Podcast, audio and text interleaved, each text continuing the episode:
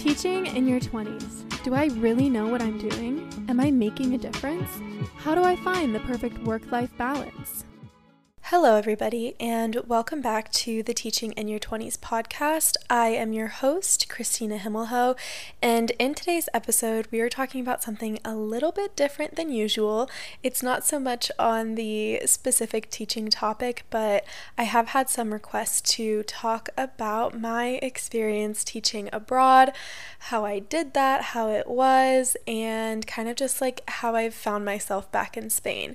So today's episode is going to be way more of just like a chit chat as opposed to giving advice and whatnot. So I'm super, super excited to just tell you guys all about my experience in Spain and how I was able to first work here as an English teaching assistant and then how now I have found a job teaching kindergarten at an American school. Crazy, crazy, crazy. I actually am sitting in my apartment in Madrid right now recording this episode, which is so crazy for me to say out loud. I actually just arrived here on Saturday and I'm filming this episode super last minute, so it's very much in real time. But yeah, I just got here and I actually started working on Tuesday of this past week, and my students start to come on Wednesday. But let's go ahead and backtrack a little bit so I can tell you guys about how I was able to make it to Spain after graduating. So, as you guys probably know, I got my undergraduate degree in elementary education. I continued on to get my master's degree in instruction and curriculum kind of at the same time. Now, I had always had in my head that I wanted to move to Spain, which is very weird because I feel like it's very random. Ever since high school, kind of, I think, was when I was like, okay, I kind of want to live abroad. My mom had done something similar when she was around 22, she went and she got her master's degree in Spanish in Sevilla, which is in the south of Spain. And so I think I took a little inspiration from her, but mainly, I don't know, I just, it's something that I always had in my head which is kind of weird. I don't really have like a huge reason. I I definitely wanted to live in a Spanish speaking country because my mother is Colombian, but I did not grow up speaking that much Spanish, so I never really felt fluent enough. I had visited Colombia a couple of times where my family is from and you know, I liked it to visit, but I kind of knew that I didn't want to live there long term. But that's when I started to look into programs in Spain. And I feel like this whole like teaching English thing has always been in the back of my head because when I was in college, my sophomore year of college actually, that summer I went on a trip to Costa Rica and I taught English there for two weeks. And that trip I actually just found on Google. So that kind of gets into how did I hear about teaching in Spain? How did I even find a program and all of that stuff? Literally through Google. I went on Google and I was like, programs to teach abroad in Spain, and a million different programs show up. So I'm not going to go into crazy detail about that in today's episode because if not, it would be way too long. But there are a couple programs off the top of my head that I can tell you guys about. When you Google teaching in Spain programs, there are so many ones that show up. All of them, I mean, I've heard good things about a lot of them. So there's the, I think the biggest one that a lot of people do that I would highly recommend looking into if you're interested in moving to Spain is the NALCAP program, the NALCAP program basically and that is in partnership with the government of Spain.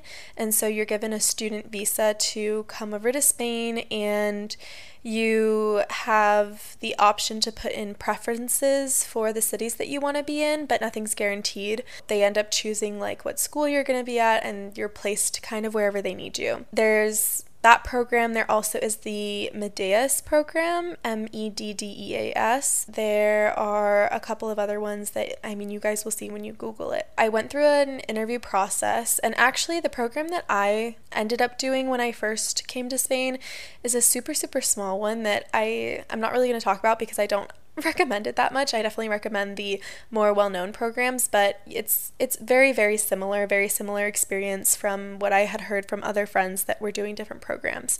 So basically you go through an interview process where they kind of ask you about your teaching experience. Also, by the way, you do not have to have teaching experience to apply, and a lot of people did not study education who I know that became language assistants here.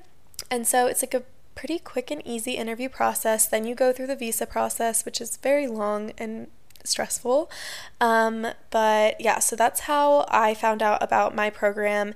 And yeah, so I just kind of made the leap of faith and came over to Madrid. So I started working at a private Catholic school and I was giving classes, I was giving English classes basically to preschool primary school, which is elementary school, and just working with those two groups of students. So, as a language assistant, your responsibilities are basically just to be there to provide support.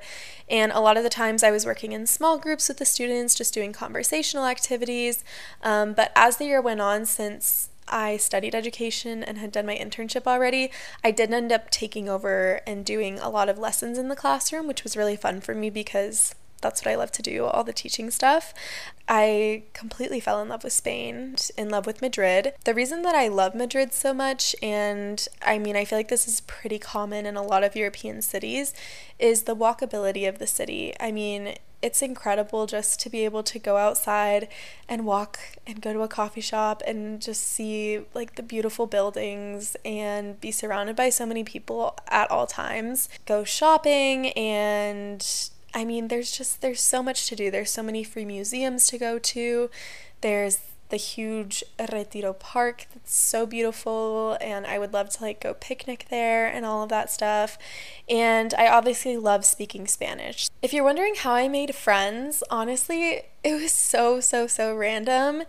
And I think that being in a big city definitely aided me in being able to make friends here because when I first got to Spain, I had never even traveled to Spain before, and so I had no idea what to expect. And I had been to other countries in Europe and in the UK, but I had never been to Spain before. And so I did not know a single soul when I first came here, which is so crazy to me. I had met my roommate on Facebook and things ended up going really well with her, which was nice. Like we we're still friends now. I met a lot of friends from teachers that worked at the school that I was at, and then like those people knew a whole bunch of people. Actually, I got really lucky because there were two girls who were interning at my school at the time. They were Spanish speaking, like they were from Madrid. I'm still very close with them.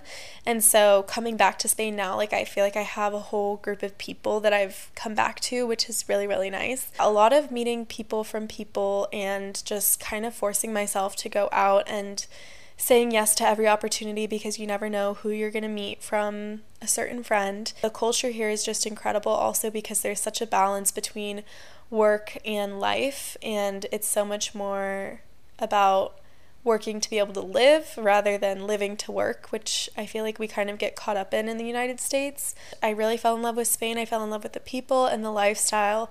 And I'm telling you, like, the biggest thing for me is being able to go and walk outside and go anywhere that I want to go a museum, a cafe, meet up with some friends for lunch, dinner, whatever. And there's always people out, like even during the week, everyone is always like out socializing. And that's something that is like super important to me is being able to hang out with people and have that social interaction during the week as well instead of just you know going home and watching netflix and doing nothing um, which is definitely necessary sometimes but i really loved i just i love spain so much i can only say good things about it. So that's basically how i ended up coming to spain and it's really really crazy to me thinking about it now because i only lived here for about eight or nine months, and this was the 2021 to 2022 school year. I ended up applying for positions back in Florida because I really wanted to have my own classroom and have that whole experience.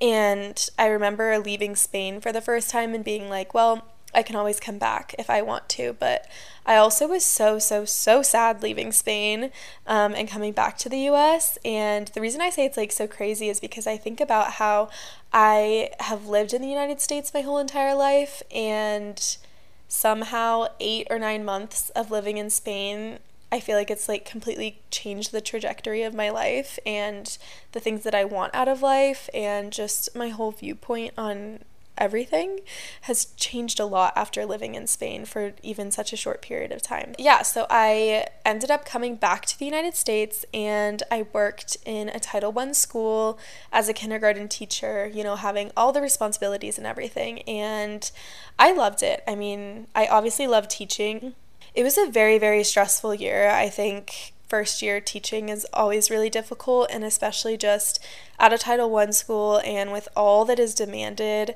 it was definitely necessary for me to work in the US before applying for a full time position in Spain. So it's funny to me because whenever people ask me about, oh, like, how did you find this job? Like, this is amazing. How did you find it?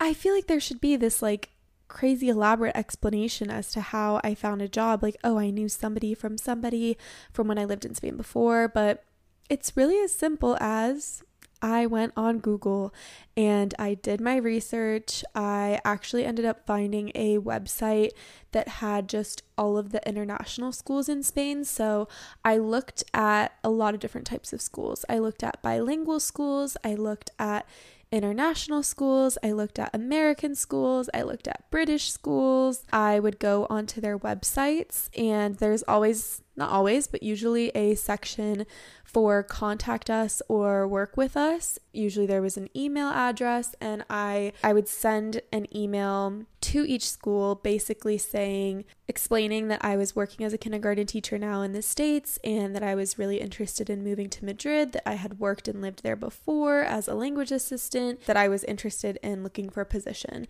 And these websites didn't necessarily say that there were jobs available. I was just like, well, I'm going to apply anyways because what's the worst that's going to happen? nothing. I mean, the worst that's going to happen is they're going to tell you no, but usually the worst that happens is that they just don't ever respond to you. Um, but along with that, kind of little explanation and background as to who I was and why I wanted to move back to Madrid to teach, I sent a very nice little letter of intent and my CV. So I think that it definitely had helped me in the process of looking for a job that I had already lived in Spain before. I definitely don't think that's a requirement. I think a lot of times schools are looking for three to five years of experience in the United States, which I obviously didn't have. I only had the one year under my belt, but I mean, my story goes to show that you should apply no matter what, just in case, because you never know. And that's exactly what happened with me. One of the schools ended up reaching out to me and following up for an interview, and I had a very simple, really, interview process. I had to do a personality interview, and then after the personality interview, I was kind of offered the job. It was it was a little bit crazy and I actually remember going to work this past week and talking to some of the new teachers that were there and we were all like, "Oh, like what was your visa process like? How was it?" And we were kind of talking about how the interview process was very very different than what it was like in the United States for us. So, I don't know if it's just specific to this school that it's not like as structured and scary of an interview process. So I ended up having a couple of Zoom meetings with HR. And then this past summer, I had an interview, not an interview, it was more of a meeting with the principal of the kindergarten preschool part of the school. And yeah, I mean, it was difficult because I was working full time while I was applying, and I would wake up at like 5 a.m to be taking these interviews before going to work all day long. So it was exhausting, but I definitely will say that it's worth it. I don't know. I think that I just kind of had it in my head like, Christina, there's no other option. You're moving back to Spain. And that really pushed me to put myself out there as much as I could and continue following up with these schools and just doing whatever it took to get myself there. Like it's almost like I didn't give myself another option. I started working at this school on Tuesday. I am super, super, super excited already. I am working with a lot of people that are around my age. Most of the staff is from the United States. And actually, I think it's a requirement at any American school, at least in Madrid, that 80% or more of their faculty or staff are from the United States in order for them to consider themselves and keep the title of American school. There are two new teachers that are also in the elementary school area with me, and like we ride the bus together to work, which, okay, this is also a big difference than in the United States, obviously taking public transportation. But even further, this school has like a private bus that takes the teachers in. So it meets at like a very central bus stop. And then all of us teachers get on the bus, and it's about like 30 of us. Like there's a lot of us that ride this bus. And so it's like you already have this community of people that you talk to on the bus ride. And then everyone is getting lunch together this week. That's also a big difference at this school is that I don't know if it's just that it's a private school and like this is how things are, but the school provides you lunch every single day and it's like very typical Spanish lunch and it's actually pretty good. And also, even like little things, like I was like, oh, like when do we get our keys to our classroom? And they're like, oh, like we'll give it to you eventually, like don't worry. And I was like, okay, so like I don't need to lock my door or anything. And like there's no lockdown drills, there's no worry about security and safety of these students because, you know, things that happen in the US just they don't happen here. Like people don't people aren't worried about that because those types of things don't happen. That's been an interesting adjustment because I feel like I was so used to like making sure my door was locked every single day and seeing like our SRO on campus and all of that stuff. Basically right now, I mean, I like I said I'm really excited, but also I haven't even started with the kids yet. So, right now I do have 16 students though, which is really a great class size for kindergarten, I think. And the school has an assistant that is split between the two kindergarten classrooms. So, I'll have some help in my room when I need it, which is really nice. And yeah, I mean, I've really just been doing all the classroom setup stuff, which, if you guys don't follow me on YouTube, definitely go subscribe because I've been uploading all about like my journey coming to Spain. And I have a lot of classroom videos up from last year, being a first year teacher. And then I just uploaded my first like classroom setup little vlog, and I'll be uploading another one, a part two, and then first day slash first week of school stuff, which is crazy. Like, I can't believe we are already here. But um, I definitely want to do a future episode about all the differences between the school in in Spain and the schools in the US. Um, obviously, I can only speak to my experience, but I think it's super interesting just the difference in the culture and how schools are run and all of that stuff, and also like the similarities. Like so, so many things are so similar and so typical to a school setting that I think are really funny. I think that pretty much sums up my whole moving to Spain, how I got here the first time, how I'm here now, kind of just like my story of working in Spain and living in another country, moving to another country. If you guys do want more episodes like this, please please please let me know in the Q&A section of the comments if you're listening on Spotify and make sure to rate the podcast as well. I would love to hear your guys' feedback, hear what you guys want to listen to in future episodes. I hope that you guys have enjoyed listening to today's episode. Thank you so much for listening, and I will talk to you guys in next week's episode of Teaching in Your 20s.